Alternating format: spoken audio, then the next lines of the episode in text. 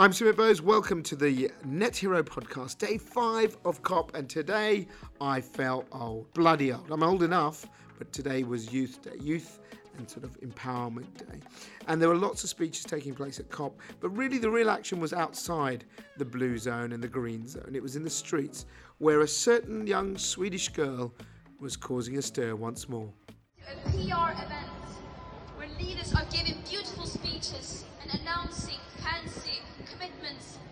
targets. Yeah, Greta was there, and lots of people were protesting, joining her in a march through the centre of Glasgow. Funnily enough, a lot of them seemed a lot older than than the youth would be. So it came to us as we went around to a fringe event to actually find really young people. So Rob and I uh, went to a place called the the Ferry, which is a kind of fringe event right on the River Clyde, where there was a session with young scouts from around the world, and we caught up with two of them to find out their views on consumerism and what young people really want from the business world. So my name is Ada Segerstam, uh, and Ada Segerstam. I'm from Finland. And you're a scout. I'm a scout, yes. Okay, and you are? And I'm Sara Rodrigues. I'm from Portugal and I'm a scout too. Okay, get together, get together, guys. Uh, here we go. So, two scouts from two parts of the world here at COP on a boat talking about climate change. Why did you come all the way here? So I think it's very important that scouts have a presence here because being an active citizen is what scouting is all about and I think it's important that we as young people are here to put pressure on the leaders and also to connect with each other on uh, what kind of a future we want to build. What's happening in your country? Are you happy with what your government's doing, what businesses in your country are doing around trying to make things a bit better? Right, so Finland, it's where, I'm from, and that's often framed as this uh, exemplary uh, climate leader. And we do have ambitious targets. For example, the government's pledged to be carbon neutral by 2035. Um, and I feel that uh, a lot of good things are happening, but um, the idea that you're leading and doing well should not keep you from pushing forward and being even more ambitious. And I think here the most important thing is that uh, it has to come with tangible action. Um, so I think um, working together with young people is what the government should be doing even more, even more, and uh, delivering the 2035 target. To push them, that's what you want to Yes. say. Yes. And what about in Portugal? Are you happy? Uh, more or less. So in Portugal, we have do we have been doing a lot of improvements. Uh, we are all connected, academy uh, uh, and academia, uh, with the government. So we have been doing a lot of improve- improvements in renewable energies, in cleaning water, and we have the a lot of type of different technologies. But there's a part missing, because we can't improve more if we don't hear other people and if we don't have like an intergenerational experience. We need to hear the oldest people, but we also need to hear the youngest people and bring these uh, subjects that are very, very urgent um, to discuss and hear everyone. We need to hear our people and understand what people are trying to say, what people are demanding, so we can have a common future that it's well-being for everyone. We represent a, a platform that is about business, and we say better business, better planet. Because let's be honest, you've all got mobile phones. You're not going to give up your mobile phones. You want to go on holidays, but maybe you fly on a jet that's clean with hydrogen. Do you see this argument? A lot of people say young people like you are anti-business. How do you feel about that? Uh, I don't believe that's true, actually. Uh, I believe that for sustainability and for the future, we have to be aware of three things society, economy, and environment. And all of these things have to find their balance. So if you don't have economy, you can't have money, generate money, and you can't build a society without that. But you're, you have to be aware that if you want to grow up, if you want to develop a, a sustainable economy, uh, you have to respect the resources and you have to know what resources are available and respect the term life of them. Yeah. How old are you? Sorry. Sorry? How old are you? 24. 24. I could never have spoken like that. 24. That's, it's amazing. if I can just uh, continue from there, I don't think young people are. Of course, I can't speak for all young people. but I don't think most young people are necessarily anti-business. No, we are conscious consumers, and we know that a lot of businesses can do much better than what they are doing at the moment, and we also know that um, our voicing our demands as conscious consumers can drive them to be better and to use the huge potential they have for bettering this society. No, that's a brilliant point because you're, the, you know, hey, when I was your age, clubbing, clothes, I, you don't think that now. So, but you want to do that, and, and there's nothing wrong with that. But you don't want them made for two pence in, in Bangladesh, and you don't want them thrown away. Uh, do you think businesses are going to start to listen because you are the consumers? You know, I'm old, you're young, you're the future.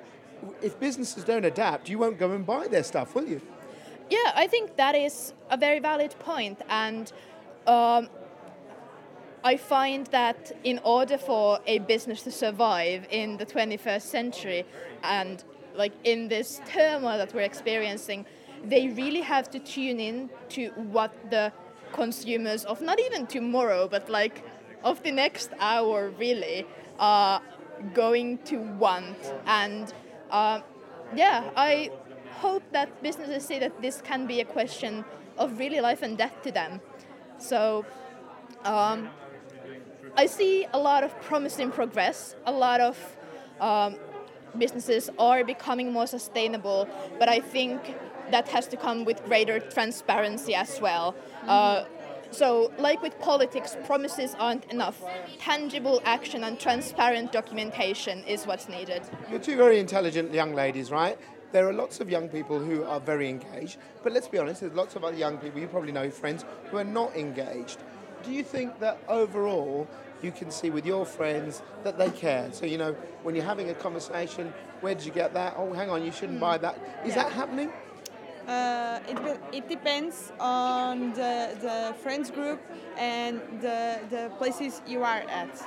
So I think that we all need to engage. But before that, we need to explain people why is this urgent. Because if we are going to alarm about this and if we are going to be like raise, raise, raise uh, so much awareness, we can s- scare people. So we have to slow down a bit and explain exactly what's it's going on here, what is going to happen in the future, and how we can prevent. And that's how we are going to engage people Yeah. with kindness and empathy. Yeah, and I do see that happening in my friend groups, in my like. uh, hey, where did you get that? Don't buy that. Yeah, indeed, indeed. And uh, but I feel that's just uh, in a way my social context. So uh, I think that's something that businesses should tap into because people want young people want to be ethical consumers.